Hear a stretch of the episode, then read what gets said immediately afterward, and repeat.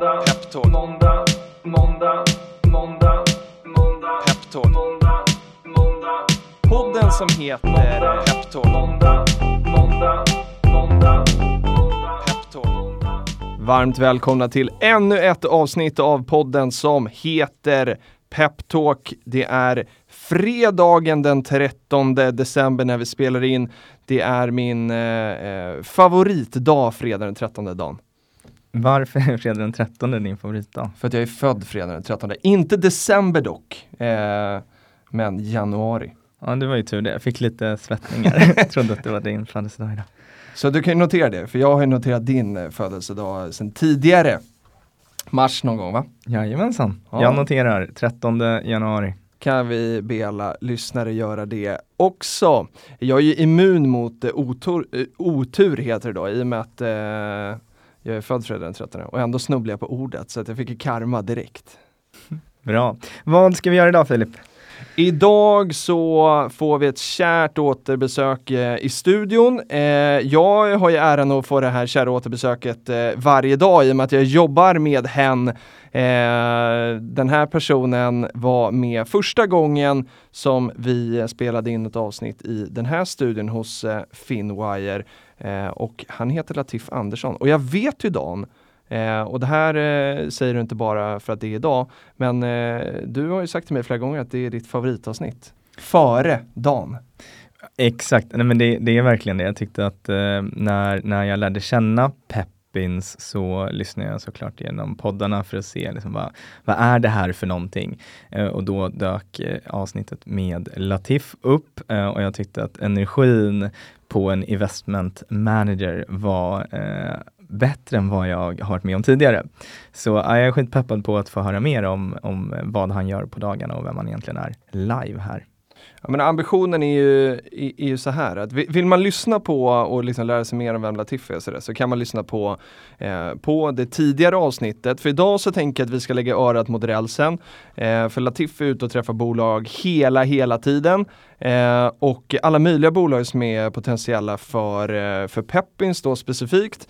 Eh, och jag tänker att det skulle vara kul med en liten så här, nu när vi närmar oss årsskiftet få en liten eh, recap på hur ser bolags-Sverige ut egentligen? Vad har du för förväntningar Dan? Men eh, samma lika förväntningar, veta vad som gäller där ute, men också få lite tips och råd på vad jag som entreprenör kanske kan och bör tänka på om jag ska söka kapital eh, generellt sett, men också såklart eh, om jag ska vända mig till eh, Peppin. Så det ska bli intressant att få höra mer om det. Då gör vi som vanligt, vi öppnar studiodörren och så välkomnar vi in Latif. Andersson. Varmt välkommen in i studion Latif. Tack så mycket Filip och Dan. Så sjukt kul att vara här igen. Och att det är fredag. Jag delar din eh, liksom passion och glädje över fredagar. Visst är det härligt? Ja, det är härligt. Um, alltså alla dagar i veckan är väldigt härliga liksom. Det, det är ju något speciellt med fredagar, det är så. Det här är också, vi hade julfest igår också på, på Peppins. Mm. Eh, det gör ju att fredagen är lite extra mysig på något sätt. Ja, det kändes faktiskt också som fredag sjukt nog. För ja. jag var redo att ta helg efter, men så kom fredagen igen. Så det är dubbelfredag den här veckan. Så det är inte fel. Och eh, jag gissar att du menar att du var redo ta helg för att vi åt ett gigantiskt julbord. eh, så att man hade kunnat ligga och jäsa i, i fem dagar ungefär. Ja det var så sjukt. Jag, jag kommer ihåg, jag var nära på, jag kände mig riktigt trött liksom vid, vid nio och jag pejsade mig bra på julbordet igår. Jag var helt medveten om vad, vad det innebär. Åt i lugn takt, inte för mycket. Och sen trots det så är man helt liksom färdig. Men då bestämde sig eh, Martin och Mikael, våra, eh, eh de vill inte kallas för IT-nissar längre utan nu är det ju mer liksom UX, creative, Exakt, jobb, ja men IT, det är inte sladdar längre liksom och internet. Utan, men, men då ville de åka Voi hem. Eh, och Elin som är mammaledig, hon var också med på julfesten, kom tillbaka i april tror jag. Mm. Hon har inte åkt Voi. Um, så jag blev så jävla taggad på att på, liksom, ta med henne på the experience. Uh, så då körde vi Voi i 20 minuter uh, över alla kullerstenar i Gamla stan. Det är inte att rekommendera. Ja, har du ätit julbord, är trött och vill bli pigg igen Då varmt rekommendera 20 minuter Voi, kör mycket kullersten. Så, för sen var jag med igen. Ja, för själva resan, eh, den tycker jag är okej, men just eh, eh, man kan ju milt eh, uttryckt säga eh, bumpy ride när man åker igenom eh, Gamla stan. det- de där kullerstenarna är tuffa alltså. Ja men det kändes som en sån här vibratorbälte på tv-shop liksom. Det är bara dansade av julmaten på något sätt, eller vibrerade av kanske. Men det var härligt. Men förstår att de inte, för visst är det IT, de gör ju också poddjinglar eh, nu för tiden. Och det går rykten om att du brukar eh, gå runt och nynna på den här. Ja, alltså det, det hände mig och jag, jag älskar ju, det är alltid kul att få ge positiva kommentarer liksom. Det är ännu roligare om de, de är helt sincere och, och 100 procent, alltså ja vad fan, det låter ju som jag säger massa saker som jag inte menar men just den gingen har verkligen satt sig alltså. Jag börjar måndag, måndag, peptalk, peptalk. alltså, jag, jag så nej, skitkul. Så um, den har satt sig hos en lyssnare i alla fall. Ja, men det är och den viktigaste. Tack. du är en trogen, eh, du är en trogen lyssnare. Avsnittet kommer ju ut måndag morgon eh, och när man träffar dig eh, på morgonen inne på kontoret så, så har du nästan alltid lyssnat på det senaste avsnittet. Absolut. Så det, det gillar vi. Eh, men nu är du här, nu är det du som är huvudnumret och eh, den som vi vill ha massa information och utbildning från. Eh, om vi tar den, första frågan som är kanske den bredaste vi har. Vad händer i bolags-Sverige utifrån ett Latif-perspektiv? Oj, spännande. Um vad händer i bolags-Sverige från ett Latif-perspektiv? Men alltså, och det har väl inte undgått någon, men, men man märker verkligen hur eh, hela jag vet inte riktigt hur man ska benämna det här heller, för det känns som att man förminskar. Men ska vi tratta ner det till så här, vad är det för bolag du träffar? Ja men det är mycket miljö, alltså det, det, det jag vill komma till. Alltså miljön är ju på agendan överallt nu. Om man ska säga miljön, men liksom medvetenheten Klimat kring då? Ja men miljö, klimat och jag tror framförallt den här medvetenheten om hur eh, våra konsumtionsvanor eller vanor skalar liksom eh, och, och vad det får för impact. Och jag tycker man börjar se hos bolag också att det, liksom historiskt och kanske det absolut viktigaste är ju såklart finansiell avkastning. Men folk börjar liksom lyfta lite på huven och tänka på vad man avkastar mer på vägen till finansiell avkastning och, och vad det får för impact på människor eller miljö eh, eller annat. Eh, så jag tycker det, det liksom, tycker jag ändå är något som verkligen gäller hela bolags-Sverige, just den här medvetenheten och kanske att man börjar titta på saker i lite andra vinklar. Eh, jag tycker man ser det också på, på investerarfronten, eh, nya fonder som startar, nya investmentbolag som startar, där det liksom en eh, liksom uttalad och, och riktig affärsmöjlighet eh, också det här som händer. Um, så det tycker jag händer i bolags-Sverige liksom totalt. Um, jag tycker också att eh, det, det är liksom fortsatt mycket fokus på, jag, jag tycker det har, när vi startade Peppin så så var det mycket fokus i startup-världen. Och eh, liksom det var mycket inkubatorer som drog igång. Mycket, mycket startup, startup, startup. Jag tror Breakit hade väl något startup-event liksom. Och sen så för något år sedan, eller något sånt där, tycker jag, eller ett och ett halvt, så, så liksom myntades det här scale-up också. Eh, och vi har jobbat med scale-ups egentligen från dag ett. Eh, men det känns som Hur definierar du scale-up då? Alltså, ja, det har jag också tänkt på. Men jag, jag tror just när scale-up för oss i alla fall är när ehm, du egentligen kan, kan se att ehm, du kan få fram metrics eller någonting som visar på att du faktiskt eh, skalar. Alltså du, du, du kan titta på data egentligen och få fram eh, nyckeltal som faktiskt är grundade i i någonting. Mm. Ehm, jag ska förklara lite enklare. Alltså, är, är det ett tidigt bolag då, då kanske det är svårt att dra för stora växlar över hur konsumentbeteendet ser ut eller vad en kund kostar eller vad man ska säga. Utan man behöver ha en rätt många kunder för att kunna dra ett snitt på vad faktiskt kostnaden per kund är. Mm. Och, och för att man ska kunna göra det så behöver man vara lite större än ett kanske startup. Eh, så, så liksom när man börjar kunna utvärdera liksom eh, sådana metrics som eh, vi gillar som vi var med scale-ups. Eh, för ett par år sedan var det väldigt mycket startups och nu börjar liksom scale-up. Ja, nej, börjar men, de exakt. ja, växa fram här nu? Ja men det känns som att de börjar få lite kärlek liksom. Att eh, folk börjar liksom, titta mer på vad, som händer efter livet som startup och inse att det är ett eh, intressant tillgångslag det med.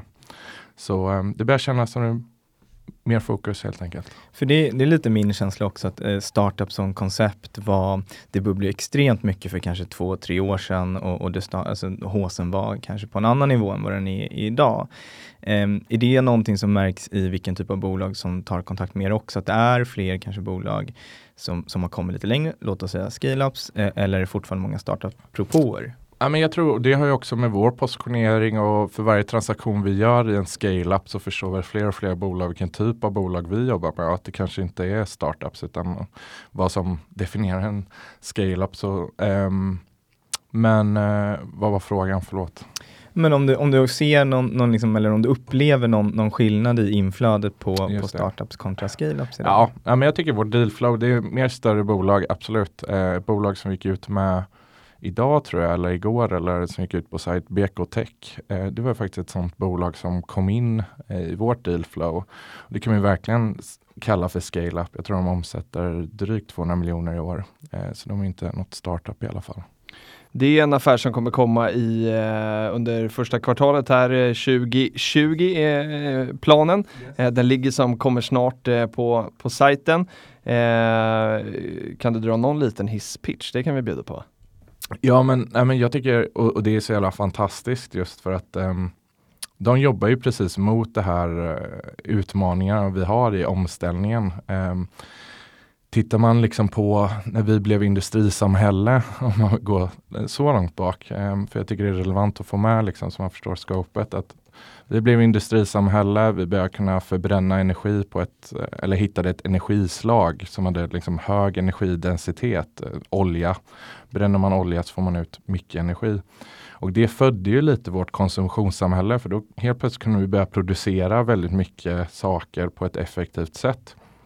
Och sen har ju det där rullat på. Vi, vi har liksom fortfarande använt olja som primärt liksom energislag, framförallt då i industrin. Sen är Sverige långt fram så det är kanske inte så mycket här. Men BK Tech adresserar då det här att just industrin fortfarande producerar väldigt mycket med olja och kanske behöver gå över till ett energislag som har mindre eh, negativa effekter på till exempel miljön. Eh, så deras pitch är egentligen till industribolag framförallt att vi kan sänka er rörliga energikostnad med 30 till 40 procent och dessutom göra en grön. Och vi tar ansvar för allt egentligen med service, eh, bränsletillförsel och eh, eh innovation för att kunna göra det här. Eh, så det är en fantastiskt stor marknad. Eh, det är en Smålands entreprenör så det bara skriker Småland över det här bolaget och människorna bakom.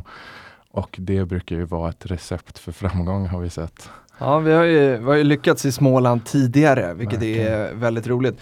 Vad, så här, jag vet ju att eh, det kommer in väldigt mycket förfrågningar eh, till dig i första hand och liksom till Peppins från sådana som är mer startups. Eh, och och, och vi, vi jobbar ju uteslutande nästan med, med det här som det kallas scale-up då.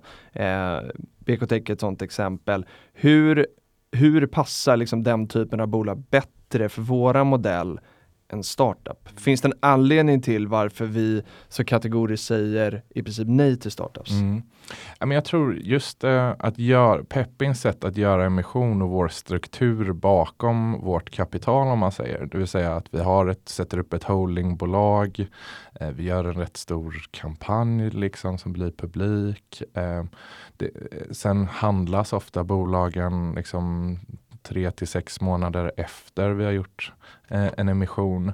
Och det här paketet om man säger och, och, partnerskapet som man ingår med när man börjar jobba med Peppins. Det tar lite tid. Um, och det tar lite tid från någon i organisationen och det kan ofta vara grundare eller Eh, någon, annan passande egentligen. Men, och driver du en startup, liksom, det, det blir rätt stort paket med holdingbolag, eh, rapport till liksom, eh, massa delägare, handel.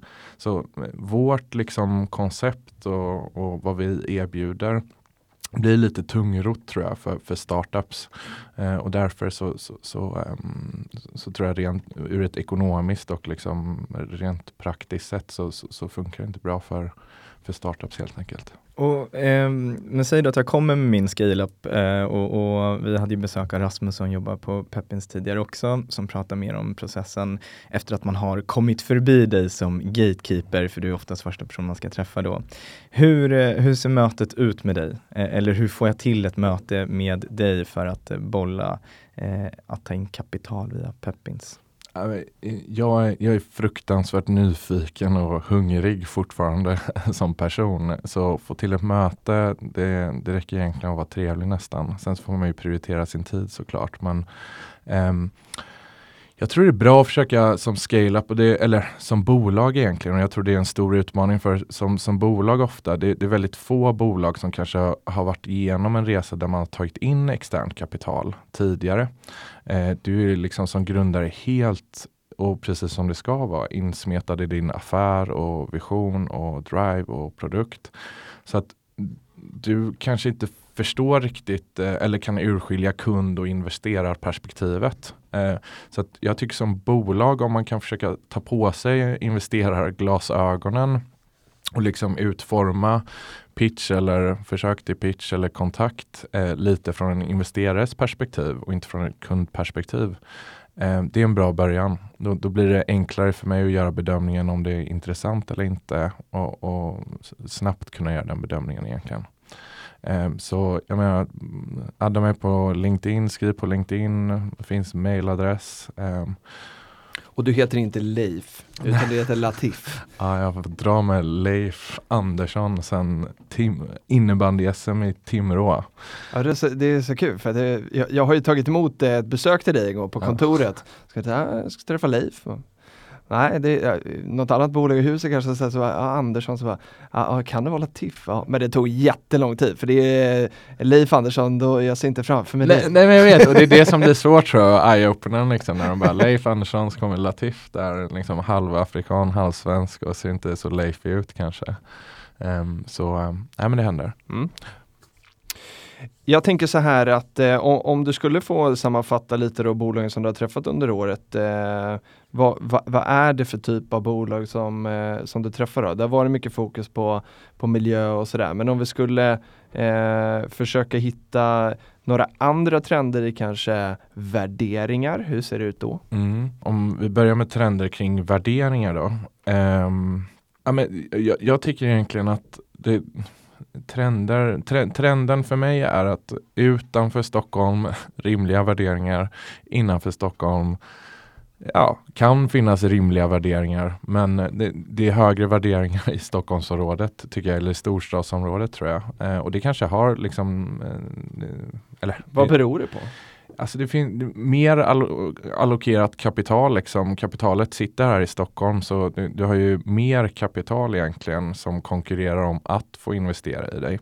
Eh, sitter du ute i Småland eller i Kungsbacka som är annan metropol, då finns det inte så mycket kapital kanske eh, att investera heller. Så då blir det väl naturligt egentligen att du, nu supply demand, att du, du, får komma ner i värdering för att hitta det där kapitalet. Mm. Eh, men sen så, jag, jag, vet inte riktigt vad det är. Det, det är liksom, det är väl storstad på något sätt det tycker jag är fascinerande i sig, hur värderingar kan skilja sig oavsett om det är liksom 30 mil eh, idag.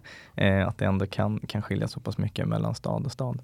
Ja, men jag tror man blir som entreprenör caught up i liksom allt eh, som är runt omkring det här med kapital. Liksom. Det, jag, jag vet inte riktigt hur man som, som bolag ute på vischan kanske så blir du liksom inte påringd eller i sammanhang eller kanske ens vet att möjligheten finns att ta in externt kapital. Och det är nästan de bolagen jag fullkomligt älskar också. De grundar bolaget för att driva en affär och bygga ett jättefint bolag och sen så blir det nästan ett nödvändigt ont för, för de här entreprenörerna att ta in kapital för de liksom inser att den här potentialen är så fruktansvärt stor och jag kan inte komma dit med eget kassaflöde och vinster tillräckligt fort.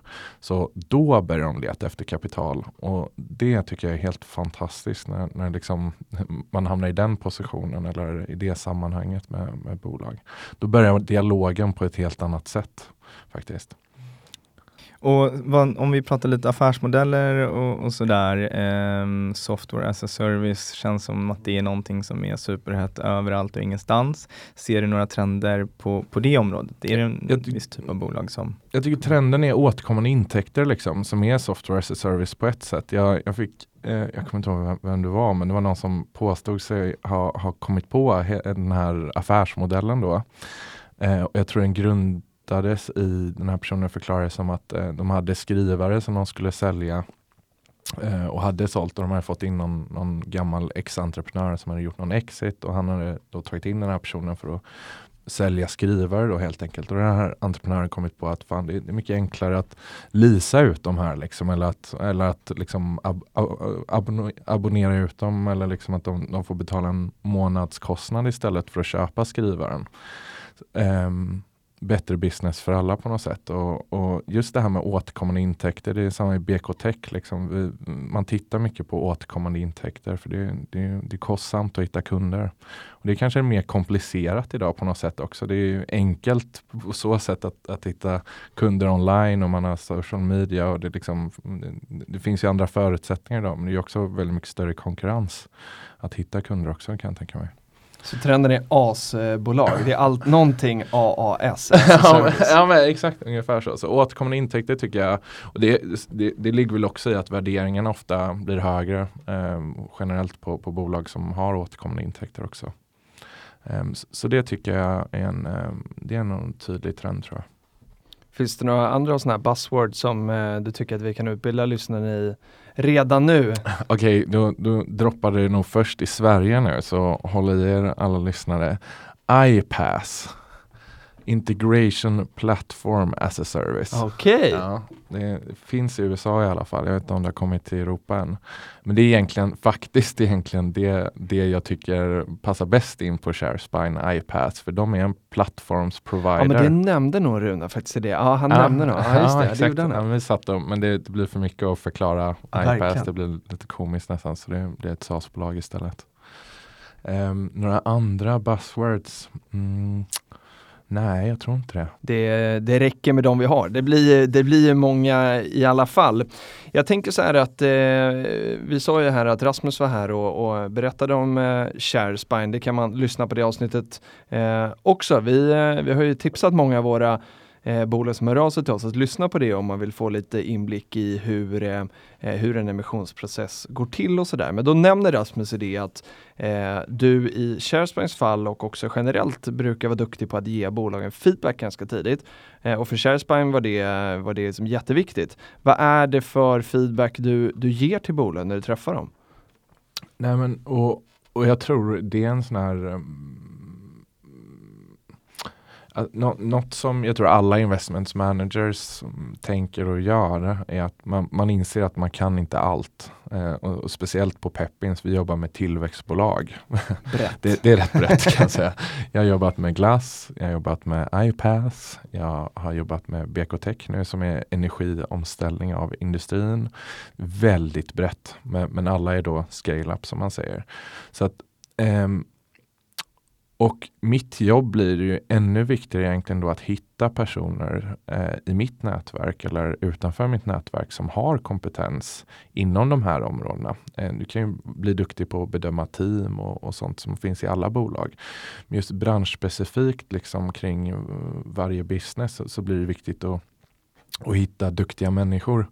Och det är väl lite den processen även då med ShareSpine och, och andra att vi, vi försöker tidigt eh, eh, antingen själva då i vårt eget nätverk eller hitta eh, duktiga människor som har kompetens inom den businessen som kan vara behjälpliga att, eh, i vår analys egentligen av bolaget. Eh, och i ShareSpines fall då så, så var det ju Ja, men det, det var ju en bransch som inte jag kunde jättebra innan vi började jobba med dem. Eh, och då hade jag några personer, tur nog, som var väldigt duktiga i mitt nätverk och, och så egentligen så, så, tog jag en dialog med dem eh, och eh, tillsammans egentligen utformade lite bra feedback till, till ShareSpine på ehm, och det försöker vi väl göra i, i casen så tidigt som möjligt egentligen. Och det, det beror lite på vad, det, det kan vara feedback på om tajmingen är rätt. Eh. Är det för att det är liksom feedback för att de ska bli investeringsbara? Är det det som är syftet. Ja, för, för oss är det ju det mm. absolut. Eh, man, man, kan ju hitta jättespännande bolag men där tajmingen är fel och där man kanske kan försöka påbörja en dialog och göra en affär längre fram. Eh, och då är det viktigt att vara engagerad och ge bra feedback och se till så att den når fram och blir förstådd så att den här affären dyker upp om ett år. Um, nej men så, jag, jag, tycker det är kul också. Det är utvecklande. Det är väldigt lätt att ge ett nej. Så jag tycker man ska fråga sig, och, och ett ja, mm. men, men, man ska verkligen fråga sig varför jag säger ja och varför jag säger nej. Mm. Och då ge ett så bra svar som möjligt egentligen. Mm. Då tvingar man sig själv till att verkligen förstå det och, och se till att man verkligen ger bra, bra svar. Och när jag som entreprenör, om jag lyssnar på det här avsnittet och, och funderar på att uh, höra av mig till, till dig, eh, för att jag anser mig själv vara trevlig och då får man inte eh, Men vad tycker du att, eh, vad behöver jag förbereda och skulle du kunna beskriva hur första mötet går till? Är det, är det draknästet, du ja, sitter exakt. bakom ett bord, jag kommer in och pitchar och så gör du tummen upp eller tummen ner. så vad, vad behöver jag förbereda inför mötet och hur, hur går det till? Ja, Um, ja, men jag, jag, tycker det är alltid bra att försöka börja i eh, sammanhanget liksom, så jag förstår bolaget i ett större sammanhang. Vad, vad, är det som händer i din industri eller ditt liv som det ofta är för grundare då som, som gör att det här bolaget står inför en sån fantastisk möjlighet.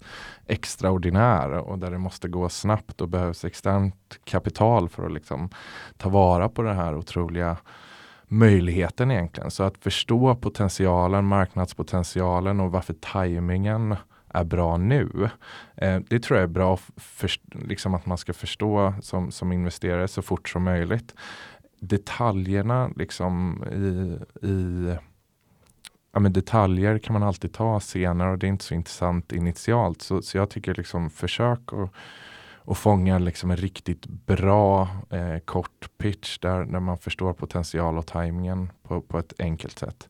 Sen eftersom vi jobbar med scale-ups då också så, så, måste det finnas lite finansiell information eller backing till, till varför bolaget befinner sig i en liksom scale-up-fas där, där man på något sätt är rätt trygg i sin affär och man förstår vad man har för kostnader och för, för intäkter eller eh, hur, hur det rör sig. Liksom. Så att jag tycker för, förstå, som sagt, det har jag sagt några gånger nu, men också backa upp det med lite resultat och balansräkningar. Eh, för det har ofta scale-up-bolag. Och vilka upplever är de vanligaste misstagen att entreprenörer gör när de, när de söker kapital? Och vi, du kan svara både i allmänhet eh, men också ur Peppers synpunkt som i synnerhet då. Ja, man, alltså så här, misstag kan vara alltifrån, jag tänker mig eh, att eh, man kanske inte behöver pengar där, alltså man kanske inte har landat i syftet varför man tar in pengar. Eh, du kanske inte har eh, ordning och reda på böckerna, du kanske, för det, det kräver ju ganska mycket att få in en massa nya delägare. Absolut. Det kommer ju med ett himla ansvar liksom. Absolut, absolut. Nej men eh, om man ska ta det ur Peppins perspektiv så så, så det är ju det är liksom lite svårt också kan jag tänka mig för bolag för att Peppins, vi, vi har faktiskt skapat och bygger någonting som inte har funnits förut. Vi, vi är en fantastisk plattform och infrastruktur för tillväxtbolag eh, och man kanske inte riktigt vet vad alla möjligheterna är. Eh, ofta så är det nästan som en, eh, jag i alla fall i min värld så är det ofta en religiös upplevelse för, för, för, för, mina potentiella kunder när de förstår vad, vad vi faktiskt kan erbjuda. Mm. Och då är det inte så lätt heller att vara fullfjädrat, full liksom förberedd för vad det ska innebära. Liksom, Okej, okay, kan jag få in tusen aktieägare och, och kunna kommunicera med dem på ett enkelt sätt. Så man kanske inte satt upp all struktur för det. Eh, men jag tycker egentligen det största, det största liksom misstaget eller som, som bolagen gör det är att presentera bolaget ur ett liksom kundperspektiv. Jag, jag tycker man ser det oavsett om det är startup eller ah, scale-up. Man får liksom det här kund, man, man missar man har inte satt på sig investerarglasögonen. Och, och det för, som investment manager så kan det vara kanon också att bolagen är dåliga på att kommunicera och är dåliga på att paketera eller eh, inte förstår sin fulla potential också. För, för då kanske inte det är så många andra som har tittat på det heller. Så att uh, jag tycker Dynamic Code är ett sånt jättebra exempel. När vi började jobba med dem så träffade jag Anne Kilgren och, och Lasse Karlsson som fortfarande är ordförande där.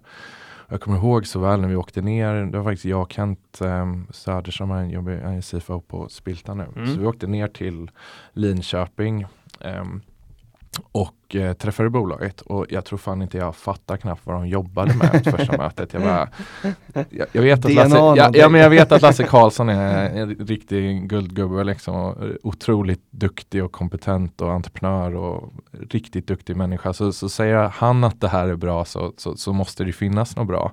Men just att varken han eller Anne kunde beskriva vad bolaget gjorde egentligen. Och jag kommer ihåg det i, i vår process också när vi då till slut förstod vad de gjorde och förstod att shit, det här, det här med diagnostik ska ju kanske inte ske på sjukhus utan det ligger kanske något i att det, om, om det finns teknik och, och möjlighet att, att kunna diagnostisera sig hemma och, och sen kanske till och med få, få liksom flytta en del av värdekedjan. Så fantastiskt, men, men just när vi skulle försöka utforma då materialet för att kunna kommunicera det här till del, potentiella investerare och delägare längre fram eh, så, mm, um,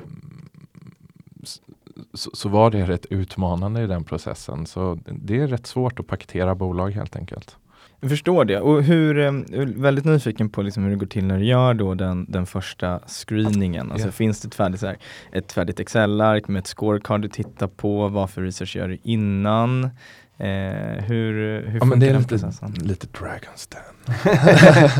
Nej, men eh, jag är nyfiken så jag gör jävligt mycket research i alla obskyra kanaler som finns överallt. Eh, allt från sociala medier till kunder. Jag börjar leta i mitt eget nätverk om det är någon som kan berätta någonting som kan göra att jag förstår det bättre. Liksom. Så jag försöker förbereda mig väldigt mycket inför varje möte om jag tror att det är något som är väldigt intressant. Um, och sen så självklart, vi, vi, vi har ju ett gäng eh, parametrar eller nycklar som, som vi tittar på för att dels för, förstå om det är rätt för, för Peppins och, och, och som en eh, investering helt enkelt. Um, och jag kan dra några av dem om sure. du vill. Och jag tror alla tjatar om det också, men, men team och jag tycker ägarstruktur också. Jag tycker folk glömmer att eh, nämna ibland, för, för det är faktiskt mm, väldigt viktigt beroende på självklart hur bolaget ser framtiden. Men om vi tar BK Tech som exempel för att bli enklare att förstå. BK Tech ägs fortfarande till 75% av grundaren eh, som grundade bolaget för jag tror tio år sedan ungefär. Eh, och sen så är det CFO och eh, lite av ledning då som äger resterande 15-25% blir det ju. 15% Jag undrar hur fan om det är Ja, de kanske äger, ja, de, de har mm. precis gjort om ägarbilden, men skitsamma. Men han äger i alla fall en stor del av bolaget fortfarande. Och Niklas har ju liksom en, ja, jag tror liksom hundraårsvision nästan. Menar, han har en lång vision. BKT kommer att bli ett enormt stort bolag. Tror jag och tror han. Eh, och då är det ju väldigt viktigt att han fortfarande, eftersom han är väldigt tidigt i den här processen, äger en väldigt stor del av bolaget fortfarande. Eh, och det är någonting som jag tror kanske inte eh, entreprenörer och grundare förstår vikten av riktigt eh, när man pratar med investerare. Att mm, just hur ägarbilden ser ut. Eh, så ägarbilden, eh, vad, vad det är för team och självklart vad de har för bakgrund. Jag tycker alltid det är viktigt att förstå entreprenörens drivkraft och varför de vill göra det här ehm, och, och, och varför det blev just den här, det här bolaget och hur, hur de ser på det liksom på, på, på lång sikt också. Vad man mm. har för idé kring exit och um, ja, men, verkligen förstå grundarteamet eh, bra. Mm. Eh, sen tittar vi också väldigt mycket finansiellt. Alltså, det är ju det som är lyxen tycker jag med scale-ups. Alltså, eh, ska man investera i startups så är det väldigt mycket svårare tycker jag att utvärdera vad som kommer gå bra eller vad som inte kommer gå bra för du har nästan ingenting, ingen data riktigt att titta på. När vi jobbar på med scale-ups då, då har vi faktiskt rätt mycket data som är bra och som man kan titta på. Um, I ShareSpine så gick det bra, även om de kanske omsätter 12 miljoner så, så blir det ändå relevant att titta på CAC, Customer Acquisition mm. Cost och man kan titta på churn som betyder liksom hur hur många som churnar ut, alltså hur många som avslutar abonnemanget då egentligen. Jag menar, har du bara tio kunder så, så oavsett procentsats så blir det liksom inte relevant ändå det här talet trots att det, man vill titta på churn. Mm. Så att för oss så, så, så, kan man ju faktiskt titta rätt mycket på eh, alla möjliga datapunkter. Eh. Och hur, när man, om, man, om vi tittar på typ customer acquisition cost eller churn, alltså mm. vad kostar det att skaffa en kund och hur många kunder droppar av mm. eller säger upp mm. sina abonnemang och sådär. Eh, jämför ni det med peers, alltså med konkurrenter eller utgår ni bara från hur det här enskilda bolaget jobbar? Hur? Absolut, um, och, och det är väl ehm, um, peers ehm, funkar ju jävligt bra i noterad marknad, alltså storbolag, för det är transparent, det är tydligt, det, det finns lite liknande bolag. Och det är rätt mycket öppen data kanske. Um, peers i vår värld, det, det blir svårt. Man, man, kan ju hitta peers, eller vi tittar alltid på peers såklart, men det är väldigt svårt att få fram deras customer acquisition cost och sådär. Men eftersom vi har publika årsredovisningar så går det ändå att bilda sin uppfattning om kostnadsposterna ser liksom i, i nivå eller bättre ut oftast då i bolagen vi tittar på.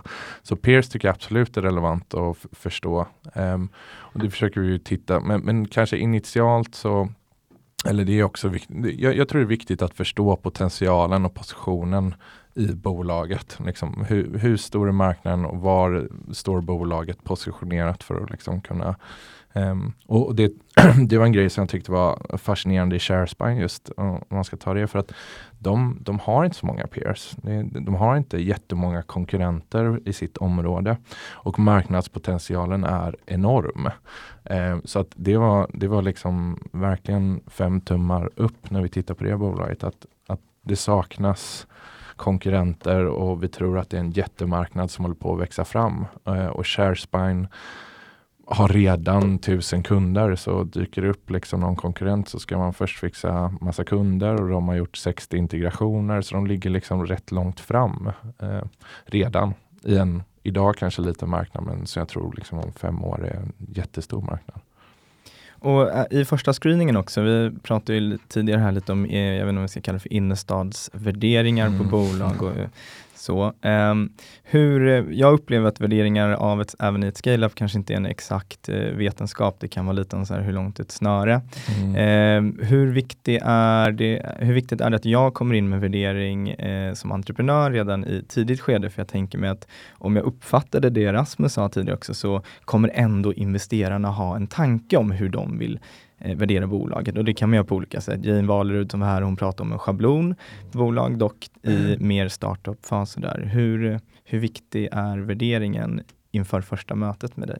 Alltså, och det här är ju lite personligt kanske, eller, eller väldigt personligt hur, hur jag ser på värdering. Men ja, självklart är det bra att bolagen har en uppfattning om vad eh, värderingen är. Och, och det här kanske skiljer sig lite för om man är investment manager på Eh, ett bolag som har eget kapital att placera.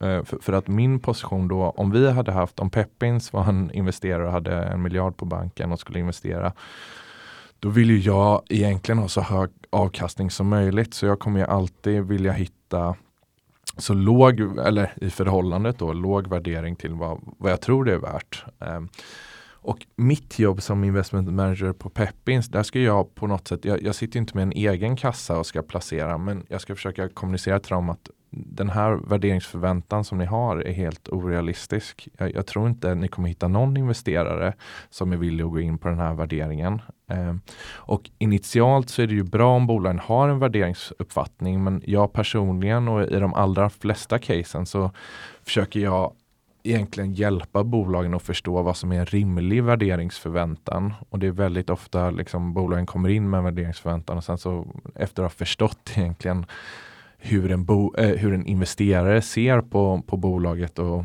eh, vad, vad, det är värt och, och, och vad, eh, i förhållande då till vilken risk och potential som finns. Så brukar vi arbeta om värderingen helt enkelt. Eh, så, så, dels gör vi ett eh, initialt arbete och sen precis som du säger så brukar vi alltid försöka eh, kombinera liksom ett crowd med professionella eller större investerare eh, som vi drar in tidigt i processen och, och, då får ju de också givetvis ge sin syn på, på värderingen. Um, så, så jag tycker det är rätt roligt. Jag, jag tycker det är riktigt kul att försöka hjälpa bolag att förändra sin syn på vad de egentligen är värda kanske. Jag tänker att eh, vi har ju, eh, vi har ett stakeholders club där eh, delägare och bolag liksom kan mötas och, och eh, snacka med varandra och sådär. Eh, och eh, eh, många investerare har ju precis som du säger en, en egen uppfattning om värdering av vad man tycker om ett bolag och sådär. Eh, och ibland är det lätt att vara efterklok och säga att någonting eh, som blev dåligt eh, var, eh, borde man kunna sett tidigare och sådär. Det är alltid lätt att vara efterklok i, i den här världen. Eh, men, men om du skulle få sätta finger på vad du upplever är det svåraste med att, att hitta de här vinnarna. Mm. Eh, hur, hur, hur skulle du uttrycka det då? För att jag tänker mig att när du är så engagerad också i bolaget du träffar. Eh, jag, jag brukar skoja om att liksom, nästa case kommer alltid vara det bästa när man snackar med dig och jag älskar det. Eh, ha, finns det en utmaning i att försöka liksom picka hål på de här casen? För det är klart att entreprenörerna som kommer till oss, de är jätteexalterade. De tror ju på sin idé 100 000 procent. Eh, och är de duktiga på att sälja in det här så vill man ju tro på det. Eller det är lätt att man vill tro på det själv också. Hur, vad är det svåraste med att försöka liksom picka hål på drömmarna och hitta verkligheten? Ja, men jag tycker det, det svåraste kan ibland vara att hur agerar en entreprenör med 20 miljoner på banken? Mm, alltså, så, så här, du, lyxen med scale-up är att vi har en historia ofta. Även om vissa lyckas scala sitt bolag till ett scale-up på kort tid så att det inte finns så mycket historia eh, så kan man ju ofta titta historiskt hur bolaget och entreprenören agerat både liksom med, mot personal och, och, som bolag och mot kunder. Um, men det svåraste är att förstå lite, okej okay, men nu när den här personen eller grundarna eller bolaget får in de här pengarna och, och ska exekvera på allt man har, har lovat då egentligen och, och, och då mm, det vet man inte riktigt hur det ska gå. Så att eh, jag tycker egentligen det, det, det svåraste ligger i framtiden, att man, man vet inte riktigt hur, hur hur bra bolaget är på att investera eh, pengar egentligen i sin verksamhet. Nej. För det, det är inte ofta de sitter, då hade de inte varit hos oss om de hade de där pengarna att investera. Så det är väl det svåraste och det tycker jag man har sett eh, både bra och dåliga exempel på, eller jag har sett både bra och dåliga exempel på bolag som, som vi har tagit in och som andra har jobbat med också. Så det är väl det svåraste eh, att eh, picka eh, eller förstå. Sen så liksom vad, vad vi försöker picka hål på eh, bolagsspecifikt, liksom, det, det beror så jävla mycket på vad, vad det är för typ av bolag. Mm. Um, Men bara att eh, förstå så här, hur, för, för det, det som du är inne på, den röda tråden här någonstans, att eh, det gäller ju för för eh, liksom Peppins och entreprenören och de som investerar försöka bilda sig en uppfattning om eh, kommer det här att lyckas? Entreprenören är övertygad såklart. Eh, och eh, då ska man någonstans ha förmåga att se in i framtiden och den är ju ruggigt svår alltså. Ja den är ruggigt svår men, men ja det, det, det är den absolut. Så det, det, det, är inte lätt men eh, Så vi återkommer till det här portföljtänket. Ja, och, eh, sitt gärna och analysera casen för man lär sig otroligt mycket på det eh, och vara så nyfiken som du är och sådär. Eh, men, men sen är vi ju eh, noga om att berätta om att så här, det är ju oerhört svårt att, hitta vinnarna så det är taskigt av mig att ställa den frågan. För någonstans så, så finns det ju en, en tanke bakom varför man ska bygga en portfölj av den här typen av bolag. Ja, det var nästan den första tanken jag fick. att Man, man vet att inte alla bolag kommer bli bra. Det, det är liksom the name of the game. Mm. Då, det, förhoppningen är att såklart att alla ska bli bra, men, men något kommer ju skita sig. Och, och det, kan, det, det behöver inte vara entreprenören egentligen, utan det kan vara att marknaden förändras. Det, det kommer en ny lagstiftning eller du vet, det kommer en konkurrent som fick 500 miljoner på banken och börjar liksom konkurrera med något orimligt pris. Mm. Det, det, kan hända saker som är långt utanför både investerare och bolagets liksom, påverkan. Mm. Ehm, så, ehm, så jag håller med, portfölj, portfölj, portfölj och så um, ta många bets istället för ett stort. Bra, det finns ju hur många frågor som helst som vi skulle vilja ställa. Eh, tiden börjar springa ifrån oss. Men den sista frågan då, vad, vad gör dig mest eh, exalterad eh, i bolagsväg? Alltså, vilken typ av entreprenörer och bolag vill du se i ditt dealflow för att få ta ett möte med här under 2020?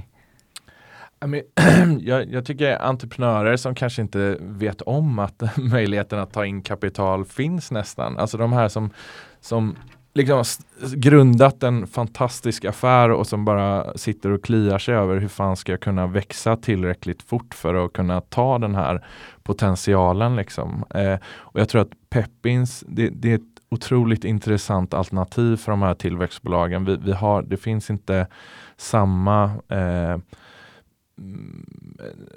olika typer av kapital har ju olika typer av tidshorisont. Eh, med vår kombination med vår handelsplats också, att, att det går att handla, så kan man ju faktiskt säga att våra investerare har Eh, kan ha vilken investeringshorisont de vill nästan. Alltså de kan vara med i tio år och de kan gå ut efter två år. Som, som i Alvesta Glass till exempel. Det börjar ju handlas, det är säkert jättemånga som har hoppat av efter ett år och med kanske dubblat sin, sin initiala investering. Och det är säkert några som, eller många som fortfarande är kvar.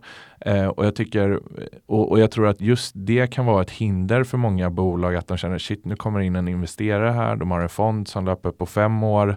Så om fem år eller tidigare här så ska det göras exit och det är jävla liksom stress och fokus på att det, det är någon annan som egentligen behöver driva det här mot att vi måste göra en transaktion här inom X år. Um, och det är lite snyggt på Peppins. Vi gillar ju exit och det har gjorts exit i några av våra bolag redan. Men, men just att det, det, kan finnas en längre investeringshorisont och att, att man liksom inte behöver känna det är inte samma typ av kapital helt enkelt. Så att eh, bolag där ute som kanske inte riktigt eh, köper in på det här med att driva bolaget mot exit eh, ASAP. Eh, ni ringer mig. Um, Återkommande intäkter eh, tycker jag också om. Eh, tycker vi om. Eh, jag tror också det finns ett stort intresse bland våra investerare att investera såklart i, i bolag som, som bygger en affär kring den här otroliga affärsmöjligheten. Nu. Jag, jag tror den är, den är större än digitaliseringen. När digitaliseringen kom jag menar e-handelsbransch, jag vet inte hur många jävla branscher som, har, som liksom bygger på att vi, vi digitaliserade liksom all, varenda jävla kvadratcentimeter av världen. Men, men den här omställningen nu tror jag är ännu större och rör till det ännu mer. Men det finns en otrolig potential att bygga en affär kring det här skiftet som mm. sker nu. Både i konsumenters mindset, i industrins mindset, i politik, eh, politikers mindset. Liksom, så att Självklart är det otroligt intressant för mig som eh, om man ska investment manager att bolag som bygger en business som, som på någon del nyttjar eller tar, tar avstamp eller whatever i den här otroliga omställningen som är nu, då är ju tajmingen rätt. Och, och det vill jag nog faktiskt säga som min number one svåraste att bedöma mm. 100% sjukt att jag inte kom på det förut. Timingen, alltså ärligt, det, det, det kan, du, du kan bygga ett superbolag men tajmingen kan vara fel. Du kan vara lite tidig, konsumentmindset är inte där, X är inte där, Y är inte där. Det kan vara en, samma idé kan flyga fem år senare, tio år senare. Eh, och det tycker jag man ser jätteofta mm bolag. Um, så, så tajmingen tror jag är det, det, är det absolut svåraste. Inte svårast, jo det är nog svårast att bedöma. Um, Den, ja förlåt. Nej, och ska man snacka timing nu, en timing som inte är svår att bedöma är just den här omställningen, för den sker nu. Mm. Så att uh, då har man ju tickat av den. Vilket härligt eh, slutord och bra att vi har en lång och bra podd så att liksom de bästa tankarna hinner komma fram. Eh, jag är jätteglad för att du kom hit idag Latif och eh, det ska inte gå ett och ett halvt år eh, igen tills du är tillbaka utan nu jäklar jobbar vi in 2020 och så Eh, kör vi stående Latif-snack då och då. Jag, tror, jag, jag, vill också säga en sak Filip. Kör! Eh, för att jag vet att jag tror Rasmus och Daniel satt och snickrade på det när jag var på väg från jobbet. Ja. jag tror att vi letar efter en förmåga till Mhm. vårt team. Spännande! Så vårt team ska växa Filip. Kul! Det, det är en liten, jag älskar, vi, det är en liten fight mellan, nej inte fight, men jag, jag är extremt tävlingsriktad men jag älskar att jävlas lite med Filip och handelsteamet för de är så jävla duktiga och det, det är rekordmånader och fan hans måste liksom. Men vi växer Så på korpen ni, nu. Så vi behöver stjärna, stjärna, stjärna där ute. Eh, så vi letar efter en förmåga som, alltså det, jag, jag tror det är det roligaste jobbet som finns nästan i Stockholm, speciellt om man vill jobba med investeringar och finans och entreprenörer och roliga kollegor och få spö i massa tävlingar, för de vinner jag. Eh, så vi letar efter en eh, som kanske, du kanske går i skolan, eh, pluggar någonting och vill jobba extra eh, och eh, vara med att forma material och annat i korpteamet. Ehm, så hör av er till rasmus at peppins.com Mm. Eller om du får bättre vibe av Daniel at peppins.com så tror jag man kan skriva till honom också. Skicka med CV eller en blänkare eller vad som helst Mm. och gör det nu. Spännande! Kul, får vi se. eh, Vi kan ju, den som kommer in då kan ju få komma hit till studion också. Absolut. Alla är välkomna hit som, som önskar.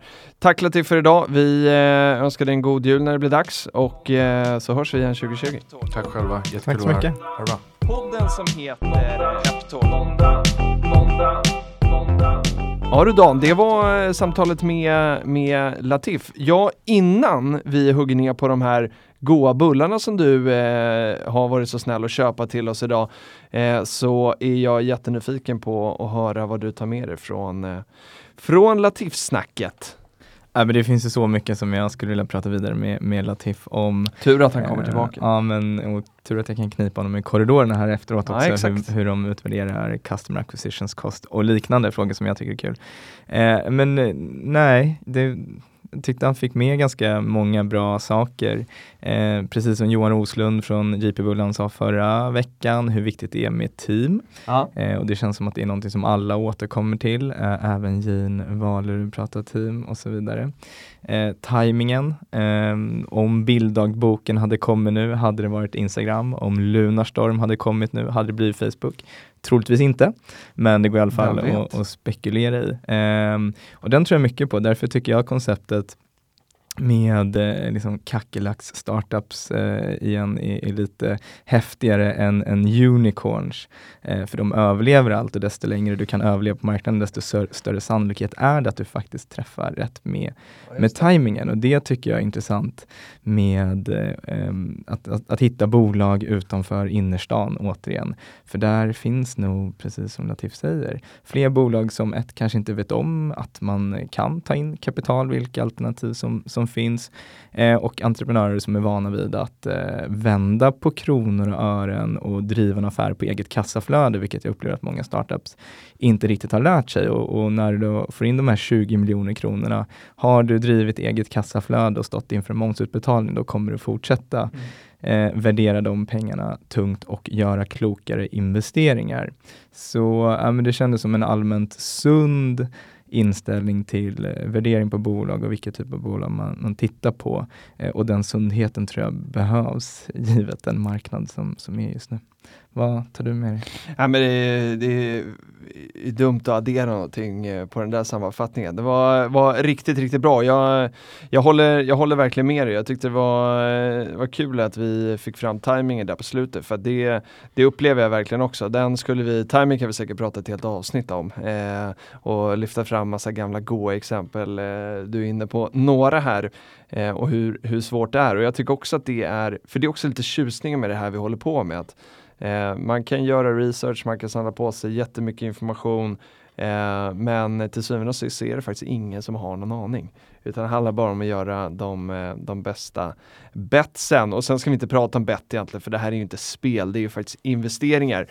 Eh, men eh, det finns ju risk med de här investeringarna också. Vi kommer till det om en liten stund.